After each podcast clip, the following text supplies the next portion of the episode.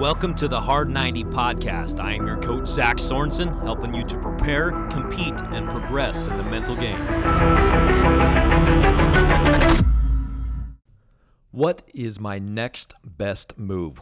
We're going back to that time when when something happens that you're unhappy with, when something happens that's frustrating, when something happens that usually you have a quick emotional reaction. And we're talking about the gap in between that event and the way you respond to it. I want you to understand and recognize that in that moment you have to pause. And I want to give you some advice or a drill you can do. Ask yourself the question what is my next best move? If you could pause just for a moment before you responded to a situation or reacted to a situation and asked yourself, what is my next best move? Very often there would be a different response than what you normally would do. If you go back to a situation where you didn't act in the way you wanted to, you didn't respond or react in a way that you were happy with, if you think about if you would have asked yourself that question, what is my next best move? And pause just for a moment I feel like you would be happy with where you ended up. I feel like the outcome would be much different, and maybe you wouldn't have done as much damage as you possibly did based on the way you reacted. So think about that. What is my next best move? So let's throw out an example. I have twin daughters that just received their driver's license not long ago, and they're still learning how to drive. Now, let's suppose that my phone rings one day and it's one of my daughters. And they're in tears crying, and they make the comment that they got in a car accident. How do I respond? How do I react to that? Let's assume that I get frustrated and upset because they made a bad decision.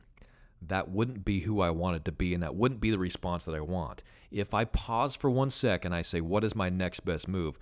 I would then make sure that I ask the appropriate questions first. Is everybody okay? Are there any injuries? Are there any accidents? You know, are the are the police or paramedics there to help out? Those are the type of questions that I want to ask. That's the type of person that I want to be. I want to be the listener. I want to be the one that validates, and I want to be the one that shows that I care, not the mad dad that's worried about how much the damage was done to the car.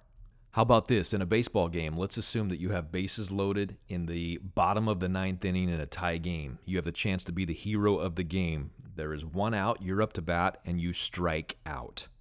Disappointing? Absolutely. Frustrated with yourself? Yes. You go back to the dugout, and your teammate behind you gets a base hit that allows your team to win the game. Exciting ball game, exciting scenario, exciting situation. How are you going to respond?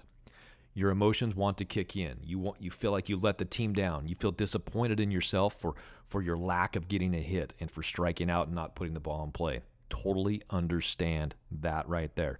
But if you were to ask yourself in that situation, what is my next best move? you would become a great teammate right there. You would be excited for your team. You would be pumped up for your teammate that came through in the clutch. And you would be jumping around and enjoying excitement. Look back on those situations that you had in the past. How did you respond? Were you moping around because you didn't get the job done, or were you excited for your teammate because he or she did? Who do you want to be? And I think one of the greatest ways you can pull this off is by pausing after the event. Pause just for a second ask yourself, what is my next best move? And then go make it happen. Before you go emotional, before you have your reaction, pause and ask yourself, what is my next best move? I hope you enjoyed this episode of The Hard 90, the 90% of the game that we do less than 10% of the time. If you enjoyed this podcast, please leave us a review. As always, I would love to support you on your journey to prepare, compete, and progress in the mental game. Let's team up on Instagram and Twitter at, at ZSorensen4. Have a good day and get in the game.